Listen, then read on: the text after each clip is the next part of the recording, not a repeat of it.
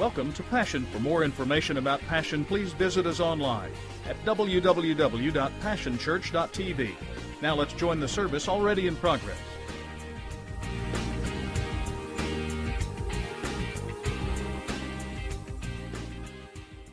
Comes this morning? Amen. Come on, you can do better than that.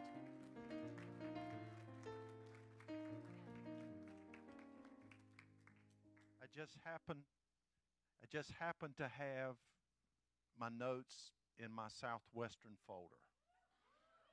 Now, what happens with that? That makes me preach longer. Hallelujah. Praise the Lord. Good morning. Oh, it's hard to see the back row, but there's a couple of guys back there. I see one over here, and I, maybe a half one. Oh, I got one over here. I'm getting some reflection off a receding. Praise the Lord. So that's helping me see just a little bit. And uh, oh, it's good to be here this morning. It's good to be home this weekend. Uh, I'm really on a three weekend miracle. Uh, last year I flew 132 planes, and this year I'm up to 80, and we'll have four this week, and four next week, and then six the next week. So I think maybe I'll break a record this year. But it's good to be home this weekend and good to be a passion. Praise the Lord. Pastor Steve is with Josh Hanna and uh, where he preached yesterday i've been there I've preached there and he this morning will he preached this morning about 8.30 they put him in a suv they carried him to another church where they, as they finished worship he walked in and preached and then went back to the other church and preached and then went back. And then he's got two others tonight. So uh, he, he will be exhausted when he gets back. But that's a powerful church. A powerful church near Waverly, Tennessee, right out in the uh, the trees and the sticks of Tennessee. And God is doing miracle after miracle, and we're still supporting their new church plants. Pastor Josh Hanna plants a new church every year, and with that, we're very, very excited. I have a word for you this morning. Is that all right? Uh, I talked with Pastor Steve and really felt like that I had a word that I needed to deliver this morning. And he was so gracious. I'm so honored, feel so honored to be able to share from my heart a few minutes this morning. And uh, I haven't preached all this week. And last week I preached uh, seven times. And this week I haven't preached at all. Um, I haven't even given a devotion this week. I've, I've had my devotions. But by not preaching this week or not giving a devotion, woe unto you this morning. I'm going to give you the whole load this morning in Jesus' name. And by the way, I believe in having a little fun at church. I believe it's all right to smile when you come to church. I believe it's all right to rejoice that you don't have to look like you lost your best cat or somebody got your Snicker bar, or as the Queen said to me yesterday, Where is that Diet Dr. Pepper that I bought for you? I said, You bought it for me and I drank it. And she said, Well, I wanted a sip of it before you finished it, but it was gone. So she missed her blessing. So, you know, you have to you have to catch the blessing when it's there. But I have a word for you this morning. Before I get to that, I do want to tell you that God is doing some miracles across America. We are seeing churches being organized all across America. And I, I, want to describe to you that we are now planting more churches in America than the churches that are dying. Two years ago, that changed. Up until that point, 3,500 churches a year were closing, and now the number is 4,000 a year are being planted. And so God is doing some miracles across. Now, He needs to do some miracles across America, but He is doing some miracles. And for that, I rejoice. I want you to be a part of that. I want you in your life to catch hold of what God is doing and be a part of that. The word that I have for you this morning is a right now word. Betty and I, uh, we pastored for 12 years. In fact, I celebrated my 40th year of preaching. I know I don't look that old, but I celebrated my 40th year of preaching this year, and we're celebrating 25 years of being in ministry beyond the pastorate, which is supervising church planting in the Lord. In our lifetimes, we've helped to plant over 200 churches now. Uh, of that number, about 75 were Latino, 25 have been African American, and the rest are multicultural and Anglo. So we, we've really what I'm wanting to share with you this morning is my attitude toward what God is doing today my attitude of what God is doing today. And so we're going to start off this morning. I, am really speaking on just one word. I'm going to start off by reading a verse of Scripture, and I don't even think that's on the PowerPoint, but I want to go to the book of Hebrews this morning. So if you'll get your, your Bibles and open it up, I think I'll go to Hebrews chapter 3 and just start off with a couple of verses there. And then from Hebrews chapter 3, as we look at this now word, we're going back up into the Old Testament in the book of Ezekiel and just uh, refer to a couple of passages. And then I'm actually going to preach from First John this morning. Now, is it all right to do that? Yeah, I mean, I was invited and I was told I could do what I wanted to do. So that's what I've decided to do. And we're going to walk our way through Jeremiah just a little bit.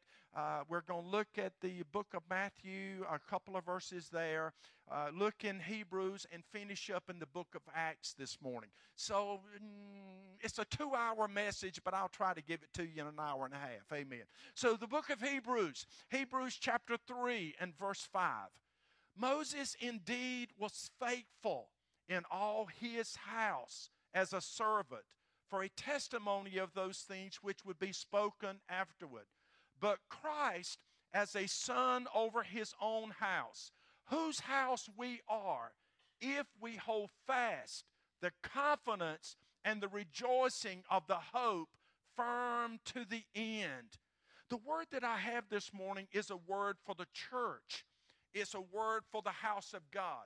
If you're not a part of that, then I, uh, it's not a now word for you at this moment, but maybe a little bit later in the service, it could be a word for you, but a word for the house of God.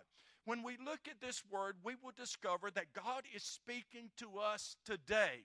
And God has a burden for us today, that He is touched by the feelings of our infirmities. Now, I want you to go with me now to the book of Ezekiel. And we'll look there, first of all, in Ezekiel chapter 1 and look at a couple of verses of Scripture. God discovered that the nation of Israel were in deep trouble. In fact, they had been deported to another country, the Babylonians. And so God decided that He would call a prophet out of the priesthood and he would give a special word to that prophet out of the priesthood. And so, as it turns out, it was a singing priest he called Ezekiel. Ezekiel led the music at times. He was a singing priest. He was a man that had a lot of problems, a lot of family difficulties, had a lot of per, uh, personal problems with sickness, but he was the man that God put his hand on. And how many of you know if you're the person that God puts his hand on, you have the favor of God? You have a special anointing, you have a special gifting that's just for you. And so God spoke to Ezekiel. The word Ezekiel means God will strengthen. They are halfway through the deportation. They are halfway through the time in a foreign country. And so God calls this priest. Now, you would think, and uh, if you have this idea, get rid of it this morning. You would think that when God calls a person, that God will slap him on the back and God will smile and God will say, It's going to be wonderful. It's going to be powerful. You're going to be blessed. There will be many things that will come your way. Oh, you're going to have a glorious life in the plan of God. But listen to what God says in chapter 2 there as he begins to talk to this priest called into a prophet. Son of man, stand on your feet and I will speak to you. Then the Spirit entered into Ezekiel. And this is what God said to him Son of man, I am sending you to the children of Israel. They are a rebellious nation. They have rebelled against me. They and their fathers have transgressed against me to this very day. They are impudent. They are stubborn children. Now, it doesn't sound like God is really talking about a glorious life for this individual. Smile at me once in a while. All right? You got it. And then look at verse 6. And he says, And you, son of man, do not be afraid of them, nor be afraid of their words, though briars and thorns are with you, and you dwell among scorpions. Do not be afraid of their words and dismayed by their looks. Now, Betty is sitting on a dark road this morning. And I've got to tell you that when I'm preaching, I look at her quite often because I get strength from her. And when she sometimes give me one of those looks, and when she gives me one of those looks, I start doing this. Um, what's what's not quite right. So don't give me one of those looks this morning in Jesus' name you know that when you're speaking to people, words and looks can make a tremendous difference. God is saying to Ezekiel, I've called you to a rebellious nation. I've called you to a stubborn group of people. I've called you to people that will talk about you. They will look. Uh, Ezekiel is briars and thorns. Now, you've got to understand, Jerusalem was apostate at this point.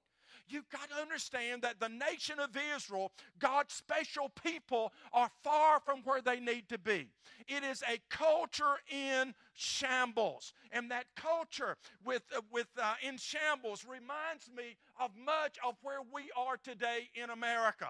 You understand that our president we are really not quite sure what religion he is. But our president has even said that America is no longer a Christian nation.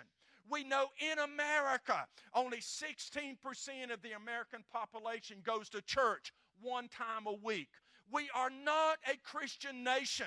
Don't have time to do it. But we could compare Israel then to much where we, where we are today. And yet, God has given us a word for His house today. God is giving a word to His faithful children. God, if we belong to the house of Christ, then He has a word for us today. So let's go now to Ezekiel chapter 28. We're going to jump ahead.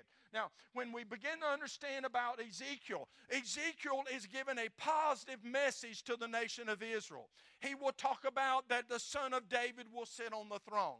He will talk about a new heart, that God will take away the heart of stone and give a heart of flesh. He will talk about how Jerusalem will ultimately be blessed. And in Ezekiel chapter 37, God will actually take him out in a valley. And God will say to the prophet, I want you to look and see this valley. And the prophet looks at the valley. And when he does, he sees all the dead bones. An arm, two armies have come together there. Bones all over the valley. And God looks over at Ezekiel and he says, Now, Ezekiel, can these bones live? And Ezekiel wanted to respond to God very quickly, much like you and I would have done. And Ezekiel really wanted to say to God, God, you've got to be kidding. But he didn't say that. And so he looked up to his father and he said, Lord, you know. Lord, you know. And so God then said, prophesy. And so when Ezekiel began to prophesy, we're talking about bones began to move, jumping over each other, the leg bone connected to the thigh. Oh, I can't sing that. But we're talking about bones that came together, sinews came on the bones, got Ezekiel's attention. And then God looks at him a second time and says, Now, can they really live? And prophesy again. And when he did, the Spirit of the Lord came into the bodies of flesh. And they stood up a mighty army. So Ezekiel's word to all of Israel would be the Lord is there. The Lord will build a new temple. It is a powerful word. We get to Ezekiel chapter 28 and we begin to pull it in now to where we are today. In Ezekiel chapter 28 and verse 26. And God says, and this is what the nation of Israel, they're in captivity. They're in bondage. Their culture, they're living under uh, other rule, uh, a foreign power. But God says, You will dwell safely. You will, this is a word for somebody this morning. You will build your houses. You will plant your vineyards. Yes, you will dwell with confidence. And some translations will use the word securely there you will dwell securely. Here's what God is trying to say to us this morning You are of my house. And if you are of my house, you will dwell in safety. He is trying to say, You will build your houses. You will see the future from a different perspective. Uh, we have uh, two little granddaughters. We got a grandson on the way. We got two little granddaughters, and the oldest one is four. Her name is Eden. A few weeks ago, I'm riding with Eden. She's got the Thompson perspective. She's in the back seat, strapped in. I'm in the front seat of the Mustang with her dad. And I turned to Eden and I said, Eden, when you come to Okefenokee, they're coming on October the 7th. Uh, her, she can't say Oklahoma. She says Okefenokee. I don't know where she got that from, but that, that's her word, not mine. I said, when you come to Okefenokee, Papa wants to take you to Shepler's and get you a pair of cowboy boots. She got excited about that. We're riding along, and all of it, she's turning into a woman. All of a sudden, she said, Papa, yes, Eden, Papa, if you get me some new cowboy shirt, uh, shoes, I need a cowboy shirt to go with them. She's turning into a woman. She's got it. She's got it. But here's the point she's looking to the future. She is not only excited about the cowboy boots, she has no idea where Shepler's is. Some of you might not know where Shepler. I like Shepler's better than they do the place down at the stockyard. I don't know, just personal taste. But she began to broaden what had been given to her as a positive expression. What am I saying to you this morning? God is saying to us in this difficult day, in these days when our culture is falling apart, in a time when the economy is upside down, in a time when our houses are underwater, God is trying to say to us, in my house, you will build your houses. You will plant your vineyards. And the idea there is you get the fruit. God is trying to tell us He will be with us we will dwell with confidence. The Hebrew word there, dwell. It, it, if you want a good definition of the word dwell, it's the same word in the New Testament in the Koine Greek for the word abide. A good definition is airlines, American Airlines, seat 20, uh, row 20 and 21. That's your definition of dwell. American Airlines, MD80, I own that seat. MD80, row 20 and 21. What am I telling you? That's the exit road. That's the exit road. That's where you can stretch out your. God is trying to tell us we are not going to be in a cramped space. God is trying to tell us we will be able to stretch out our legs. God is trying to tell us we got room. And every new church I try to organize, I say to the people, pastors, you got to have room for the people to shout. You got to have room for the people to worship. You've got to have that in your life. God is on your side. If you're in the house of God, if you're in the house of faith, he, you will be able to build your houses as He has directed. You'll be able to plant your vineyards. You will dwell in safety. Now, with I'm ready now. I warmed up a little bit. I'm ready. Go with me to First John. And in First John, we're going to look at this word confidence a little bit more. Now, really, when you begin to study the word confidence, you'll find out in the Bible there are seven to nine Hebrew and Greek words that are translated confidence. But when you get to First John, you'll find a little different swing to the me, to the words there. Normally the words that are translated confidence, they mean trust, they mean firmness, persuasion, of good courage. You, you're in a good spirit. Literally, what it means is this that you're standing in, in the midst of quicksand, you're standing on firm ground, and all around you is destruction. But you're, you are standing on firm ground. All around you is destruction. All around you is confusion. But what was that little kid's name that was in the bubble? There was some movie about some kid in a bubble. And he's trying to get to oh i don't I, I, just saw it one time when i was channel surfing one time. One of the most ridiculous movies i've ever seen in my life. But when we're talking about confidence we're talking about that's not in my notes. We're talking about standing firm. We're talking about confusion all around us. We're talking about quicksand all around us. And god is saying in that position in his position you can stand firm. Now, here's the problem with most Christians they are bent over. They are bent over. They are carrying so much load, they're carrying so much burden. They're actually, their best view is between their legs behind them. Oh, I could tell about that environment of being down there. I won't go there. I, I, won't go there. But their best, some of you are going to get it after a while, but their best view is behind them.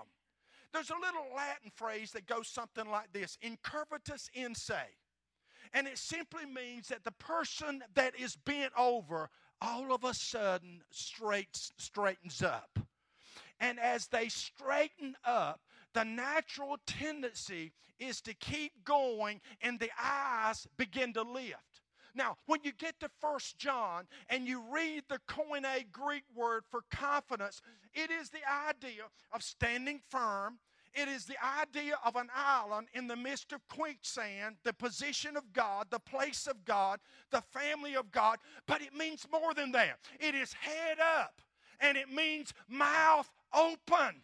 And the idea there is the idea of free spokenness. You've got to talk. You've got to say something. Women get this better than men. Women understand it a little quicker than men. But it, oh, you'll get that after a while. But it is the idea of the head up, the mouth open, and you're speaking. But you're not speaking negative things, but you're speaking the things of God. You're speaking the direction of God. And so when you get to First John and you begin to read these verses with the word confidence, again, is the idea of feet planted fully persuaded, head up, mouth open, speaking, moving forward in the plan of Almighty God. Now, with that in mind, and I've got to hasten here, look at the first verse we designated. It's 1 John 2 and 28. And John says, And now, little children, abide, there's that word, dwell, big place, abide, big place, roomy place. And now, little children, abide in him, that when he appears, we may have confidence and not be ashamed before him at his coming. Listen to what he's saying. He has given us a focus to the future. A focus to the future. You see, I don't focus on the problems of the economy. I don't focus on the politicians that are struggling. I put my eyes in God. The Weather Channel yesterday, they said it's going to hit, it's going to be bad, it's going to flood the subways. There's nothing that can turn this storm. And I looked over to the Queen and I said, they forgot about God. And people are praying, and that thing just started shutting down. John says, and now, little children, here is the imagery. You crawl up into the lap of God. And when you crawl up into the lap, God's got a big lap. He can hold this 218 pound, 60 year old preacher. When you, when you crawl up into the lap of God and you look into his eyes, now get this. My little granddaughters, Sydney Grace, has just started talking, and boy, she's going to it. She takes after her mama and her grandmama. But when, when Sydney Grace and Eden crawl up into Papa's lap, and it doesn't matter if daddy has said no. It doesn't matter if mama has said no. If they're able to vocalize it, anything they want. Come on.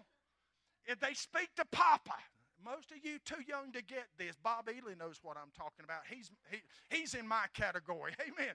But anything they want, if it's available, they got it. And now, little children, abide in him. And what God is trying to say to us as we face the future, we do not have to be ashamed. God does not want us being, oh, you understand, we're the children of God. You understand, we've been washed by the blood. We're saved. And we can be walking in purity with Him. We can even be, oh, it makes me want to do my little dance. We can even be full of the Spirit of God. I got so excited about it last Saturday preaching and had a translator, and both of us got so excited and we were twirling and getting louder and louder. And the hotel, God bless them, had had a little water station over here, and the glasses were stacked up. Some of those little glasses that you don't need to be drinking too much out of, except water maybe. Those kind of glasses were stacked up, and we got loud enough, they came tumbling down. Two or three of them took a little journey dancing on the floor, and several of them didn't make the trip, you understand. But you get excited. I can't help but get excited. And now, little children, abide in him that when he may appear, he's coming. When he may appear, we may have confidence, head up, mouth open, speaking the things of God. I want to say to you, get your heads up. Get your heads up. This is a day when the church, back to our first verse, rejoicing with hope until the end. This is the day when the church can make all the difference in the world. Now, if we're talking about the future, can I share with you from the Old Testament passage very quickly when God wrote a love letter to Israel? Love letters are important. Many men have been in service and they got a Dear John letter. Now people get Dear Jane letters. One of the things wrong with our country is the women in the Marine Corps. I need about 30 minutes to describe how all that ties together. But if you, if you, a love letter is important. And when you get to Jeremiah chapter 29, you read the first part of the chapter, God writes a love letter to the nation of Israel. And it gets to the summation in verse 11. You know the verse. You see it on key rings, key chains. You see it on plaques for the wall. It's on so much. God says, For I know the plans that I have for you, declares the Lord. There are plans to prosper you and not to harm you, plans to give you hope and a future. God goes on to say, You will call upon me. And powerful verses of scripture there.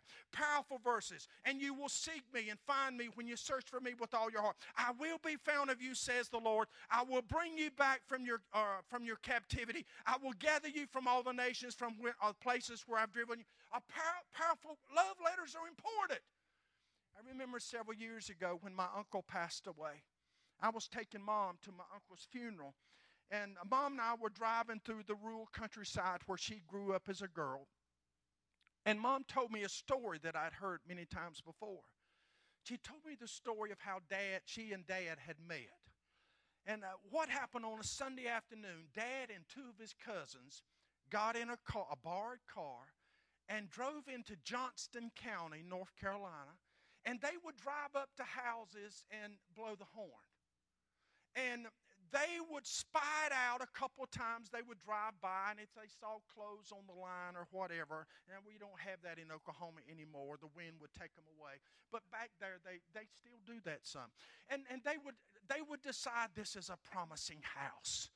And so they'd blow the horn, and whoever came out, they would say, Are the girls at home? And if they said, Well, yes, well, we're here to visit with them. And if the girls came out and they were homely, do you Southwestern guys know what homely means? Okay, they evidently they got it.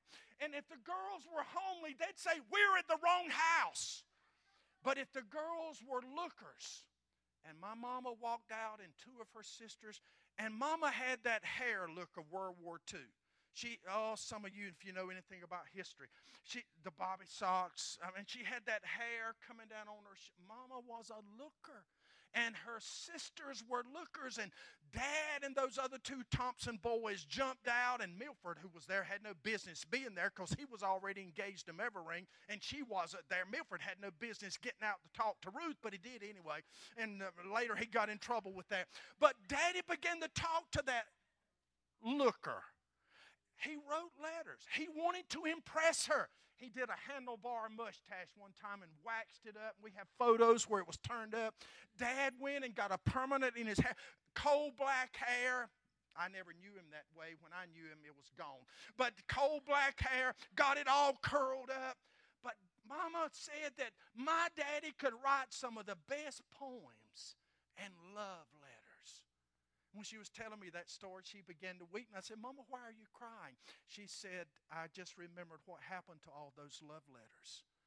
The first year they were married, they had a little disagreement. And Mama went in the backyard and burned all of Dad's love letters. And she said, Oh, son, if I could have one of them back now. Because at that point, Dad had lost both his legs to diabetes. He had had open heart surgery. He had had a couple strokes. And Mama was literally keeping him in the world. But love letters are important. You understand God wants to write you a personal love letter. I know the plans that I have for you declares the Lord. There are pl- I'm not talking about health, wealth, and prosperity. Please don't misunderstand me. But God is saying, I've got plans for you. He got this flatlander young man from North Carolina met up with that mountain girl, now salt and pepper, but it didn't used to be salt and pepper. But that mountain girl from the hills of Virginia, and now 37 years and three sons and two granddaughters and a grandson on the way. God has plans for you. Second verse of scripture, we'll go over, we're back in First John, and we go over to chapter 3. And when we look at chapter 3, it is verse 20, 21. He says, Beloved, beloved, if our heart does not condemn us, we have confidence toward God. Beloved, if our heart does not condemn us, then we have confidence toward God. He's talking about the future, but not just about the future. He's focusing on relationships.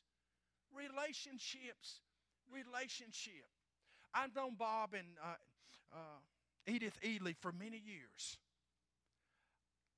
I'm not sure, but I imagine that Edith has a way of speaking to Bob Maybe there's a certain word that she uses, or maybe a tilt of her head, or maybe a look in her eye that would get his attention.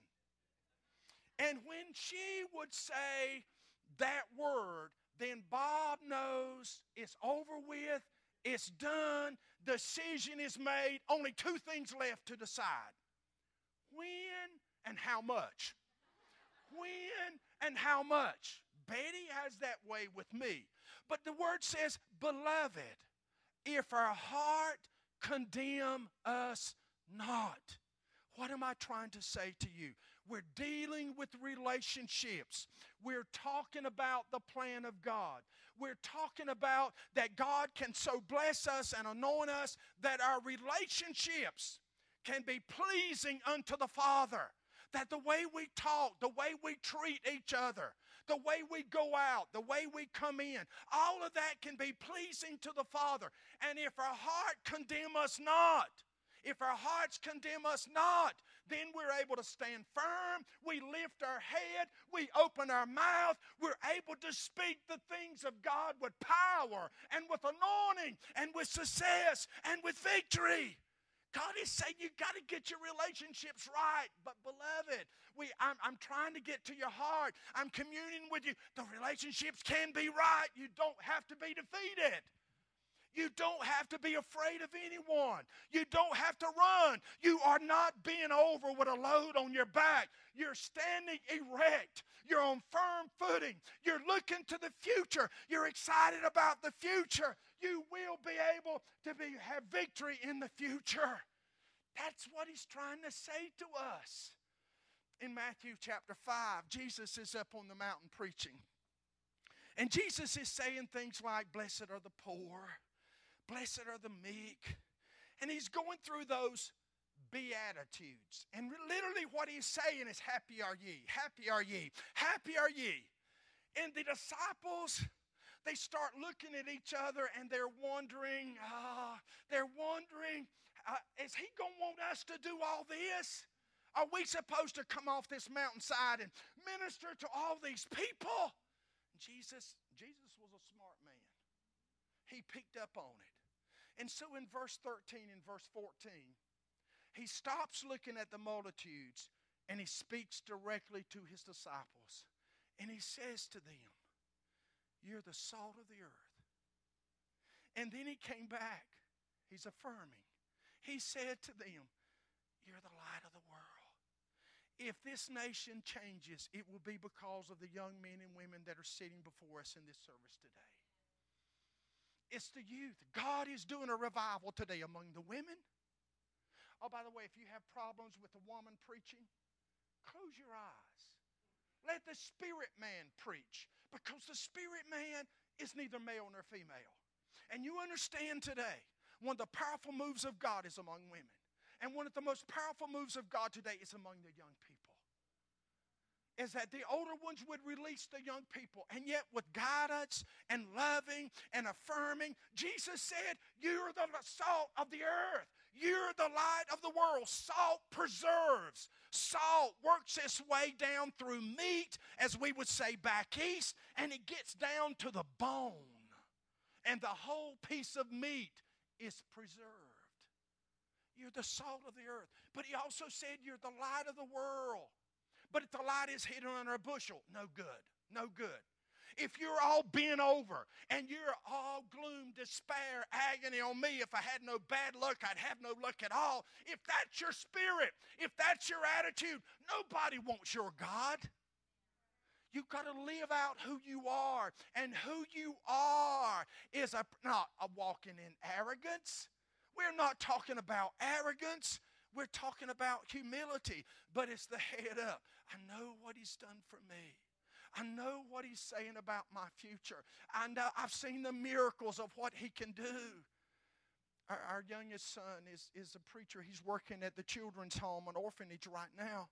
And uh, Nate the Great, uh, his brother's name is Jonathan. His other brother's name is David. And Jonathan and David were friends. And so when our third son came, we named him Nathan so he'd straighten out the other two Nate the Great, the prophet. And he's proven to be living up to his name. But when he was four years old, he came to me one, the Wednesday night before Thanksgiving.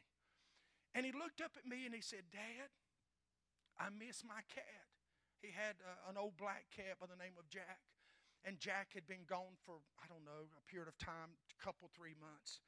And four year old little boy looked up at his dad and said, Dad, I want Jack to come home. What can I do? I said, Pray.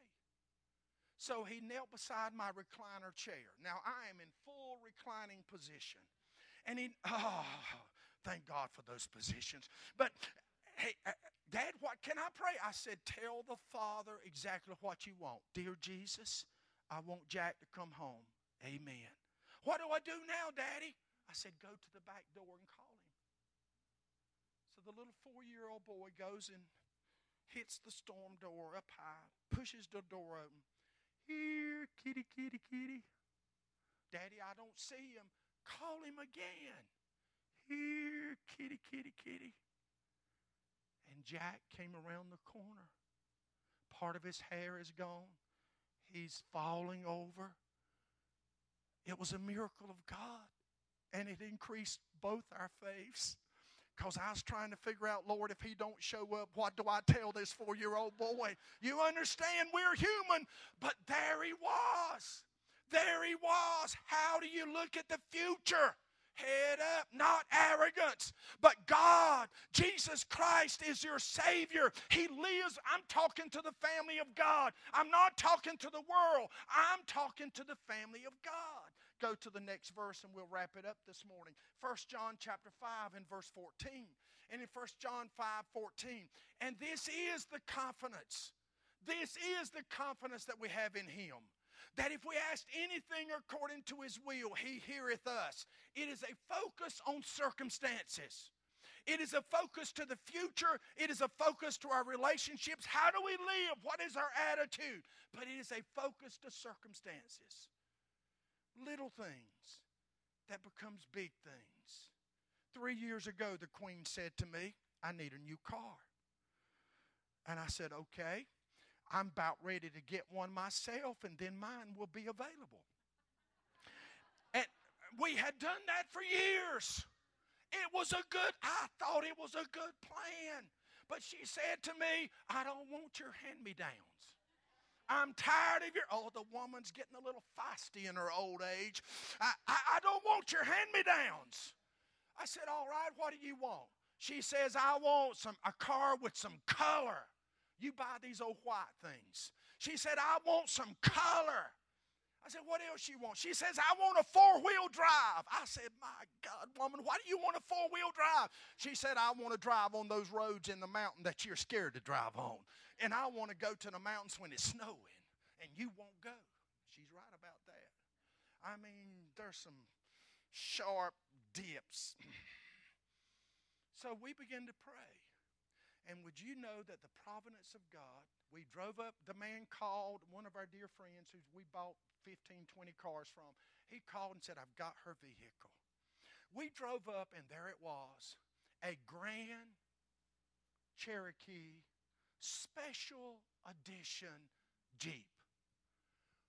Red. And so we get in the car, and she's driving it, and a little bit later, we're driving along, and all of a sudden, my bahonkus is getting warm. Do y'all know what a bahonkus is? All right. My bahonkus was heating up, and I looked over at her, and she had that grin on her face. And what the woman had done was hit the button, and it had heated seats, and she was blistering my bahonkas. I'm, I'm thinking I got some disease. I'm thinking I'm having a heart attack in the wrong place. I'm thinking all kinds of things, but she just hit a button. Moonroof, stereo, CD, special edition. And she still drives it in Oklahoma City. And all she has lived for years is that verse in Psalm 37 Commit your way into the Lord, and He will give you the desires of your heart. Even if the king doesn't want her to have, you know, He will give the desires of your heart. Are you hearing what I'm saying? And this is present state of being. And this is the confidence that we have in Him that if we ask anything according to His will, He will hear us. What am I trying to say to you this morning? How's your attitude?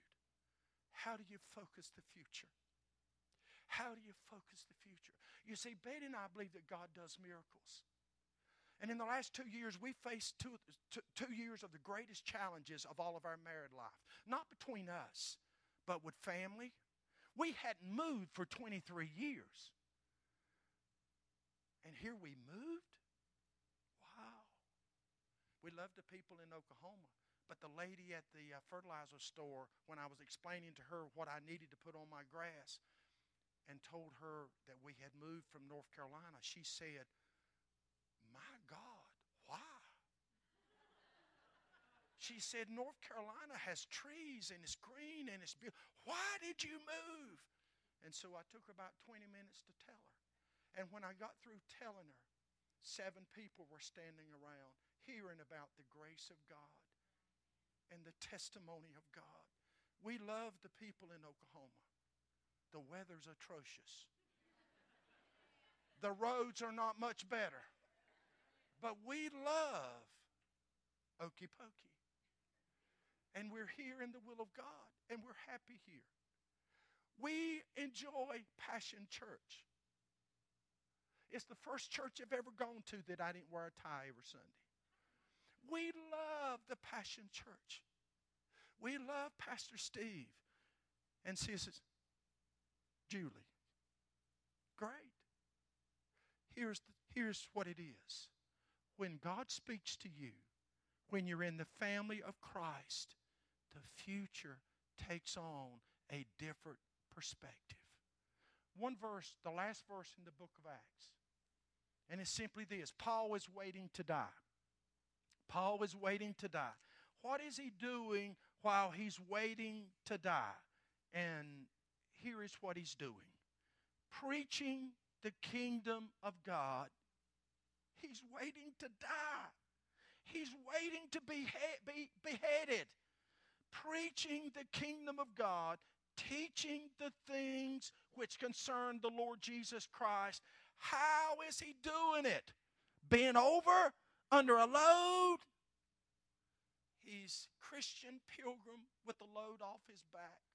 He's facing the future, head up, proclaiming with all confidence. And so when the world would say to us, we should say, I can't, we say in Christ, I can. When the world would say, if only, we say, I will. If the world would tell us to say, I don't think, we say, I know. There's that within me that drives me, that compels me. I don't have the time, the world would say. We will say, I will make the time. The world would say, maybe. We say, absolutely. The world would say, I'm afraid. We say, I'm confident. The world would say, I don't believe. And we would say, I'm sure. It's a simple word confidence. But it's only true when we're in Him. Head up. Practice with me. Come on.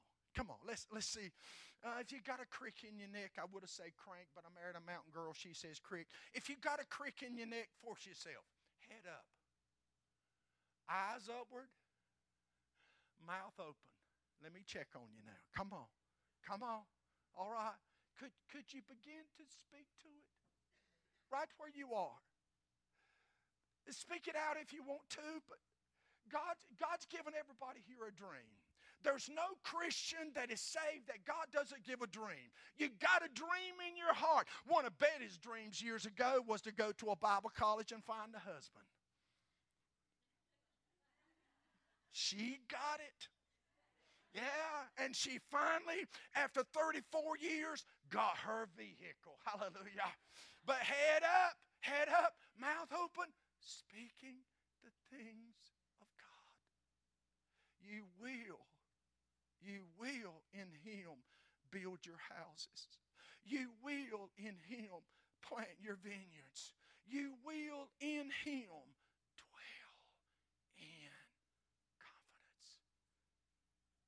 Would you stand with me? Hallelujah. Oh, hallelujah. Mike. Mike, I don't want any funeral music, but I don't want it too loud either. A little dancing music, but not too loud. Right where you are this morning. I, I don't know. There's one or two I picked out in the congregation that the Spirit kind of directed me to, but I, I, I don't know all about you, but I know about Him. And I know what life can be in Him. And I, I, I just feel like this morning, I just feel like that there's some people that need to say, today is a defining moment. I will not be bent over anymore. I will not be looking in the past anymore. But I'm going to ask the Lord today to help me to stand erect. I'm going to ask the Lord today to help me to face the future, to look into the future. I'm going to ask the Lord today to begin to walk with me as never He's walked with me before, and that I'll be able to speak faith and be able to speak the promises of God, speak the promises that God has already given to you, and to live out what God has placed in your heart. And if you're, if you're willing to do that with me today, I don't know, sis Julie, if we could have some prayer warriors to come. Uh, Pastor Bob, if you'll come. And Betty, would you and Edith come and, and some of the prayer warriors of the church? And we're just going to kind of stand across the front this morning. And those of you that feel like that you need to take a step today and say, from now on, I want to be able to live in confidence of the Spirit. Confidence in the Spirit. Confidence in the Spirit and I'll be able to lift my head. I know things will happen. I know there will be problems. I know there'll be days I'll be depressed. I know there'll be days that I'll be wounded. But I want to be able in faith, in the midst of it all, to keep my head up and let the world know I'm a child of God. I'm one of the King's kids and I'm moving forward to do His will, to live an example, to be an example. So many churches are defeated. So many churches are dying because they don't live out their Christianity. I want you to step and come with us. And uh, special prayer, we have some prayer warriors. And we're going to close right here. And then if you need other special prayer, there will be those that will be available. Come on. I want some people to join me in my journey today. Come on. I want some people today to join me in my journey. That this is my day. This is my hour. God has given me a burden. God has given me a dream. And yet I feel like I've been bent over. I, am under too much load. I'm under too much stress. I'm too burdened. I'm not able to function. I'm not able to eat. I'm not able to be and do all that I know that I need to be. Oh, in Jesus' name. Come on. Come on. And if you want to just come and stand with us this morning and just to declare to the devil, no longer will I be bent over. Come on. If you want to make a declaration of faith today, no longer will I be bent over, but I will lift my head. I am in the midst of a culture of sinking sand, but there's a firm spot for me. There's a place for me in Christ. There's a place. Ah, hallelujah in the house of God, of the house of Christ. Oh, God. Oh, Spirit of God. Spirit of God. Some of you adults need to come and join me this morning. We're on our journey. Hallelujah. Oh, hallelujah. I know the plans that I have for you, declares the Lord. Declares the Lord. There are plans to prosper you and not to harm you, plans to give you hope and to give you a future. Spirit of God, Spirit of God, Spirit of God, in the name of Jesus. Oh, come on, come on. Make your stand today. Hallelujah. Glory, hallelujah. We praise you, Lord. We praise you, Lord. We glorify you. We glorify you. We glorify you. Oh, in the name of Jesus, we exalt you, Lord. Worthy you are. Worthy you are, worthy to be praised. Hallelujah. You're working on our behalf when we see it. You're working on our behalf when we do not see it. Hallelujah. In the name of Jesus. In the name of Jesus. In the name of Jesus. And now, little children, abide in Him. And now, little children, abide in Him. Beloved, if our heart condemn us not, and this is the confidence that we have in Him. And this is the confidence that we have in Him that if we ask anything in His name, in His name, oh, Spirit of God, Spirit of God, Spirit of God, blessed be the name of the Lord. Blessed be the name of the Lord. I say, Blessed be the name of the Lord. Reach over and take your neighbor by the hand and just give them a little love squeeze. And then, would you just pray a little prayer for them? Would, would you just pray that they'll not be bent over by the cares of life? But would you pray that they'll be able to walk with strength, that they will dwell in a large place? That their vineyards will produce, that their houses will be a, a, large place, that their houses of their lives would be a, a, a place of security and a place of blessing and a place of warmth and a place of development and a place of joy. Oh, my Father, in Jesus' name, in Jesus' name, in Jesus' name, blessed be, blessed be the name of the Lord. Blessed be the name of the Lord. I say, Blessed be, blessed be the name of the Lord. Hallelujah. Wonderful Jesus. Wonderful Jesus. Wonderful Jesus. Hallelujah. Blessed be. Hallelujah. Blessed be. Blessed be. Oh, hallelujah. Wonderful Jesus. Wonderful Jesus. Strengthen us, Lord, even now. Strengthen us even now. Help us to see it from a different perspective. Help us to have your eyes. Let us be on the mountaintop that we can see far enough, the mountaintop of faith, that we can see far enough that in the dips and the valleys, we see the peaks on the other side. Oh, my Father, in Jesus' name, in Jesus' name, in Jesus' name, blessed be the name of the Lord. Blessed be the name of the Lord. Blessed be the name of the Lord. Hallelujah. Hallelujah. Glory. Glory. Oh, blessed be Jesus. Oh, blessed be Jesus. Blessed be the Lord. Blessed be the Lord. How many of you love Jesus today? Come on. Yeah. Yeah. How, how many of you love Jesus more than I love Jesus? Now, now I got to tell you, I really love him. I wouldn't have moved from Carolina to Okefenokee if I didn't love him. You understand? All right. And left those two little granddaughters? Yeah. All right. Yeah. How many of you really believe what the Word says?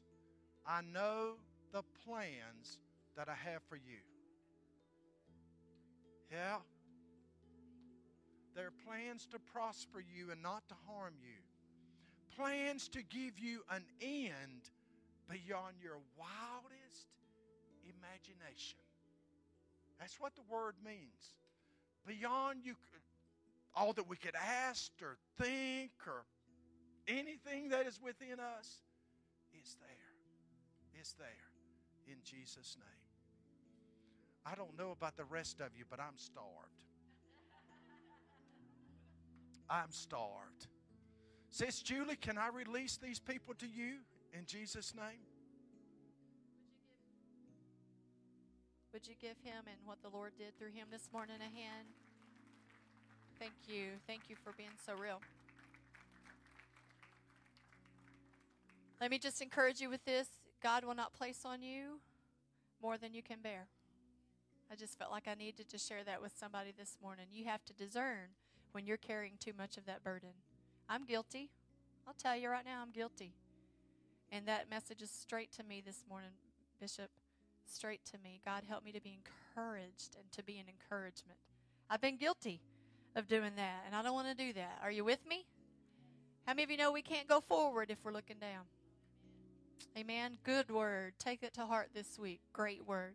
Welcome each other on the way out. Meet someone you haven't met. Don't forget next week, joint service. Come early for a seat. It's going to be crowded. 1015. Uh, visitors, get your cookies on the way out. Second timers, come and see me for pizza. And don't forget, we can next week. Together we can. Thank you. Have a wonderful week.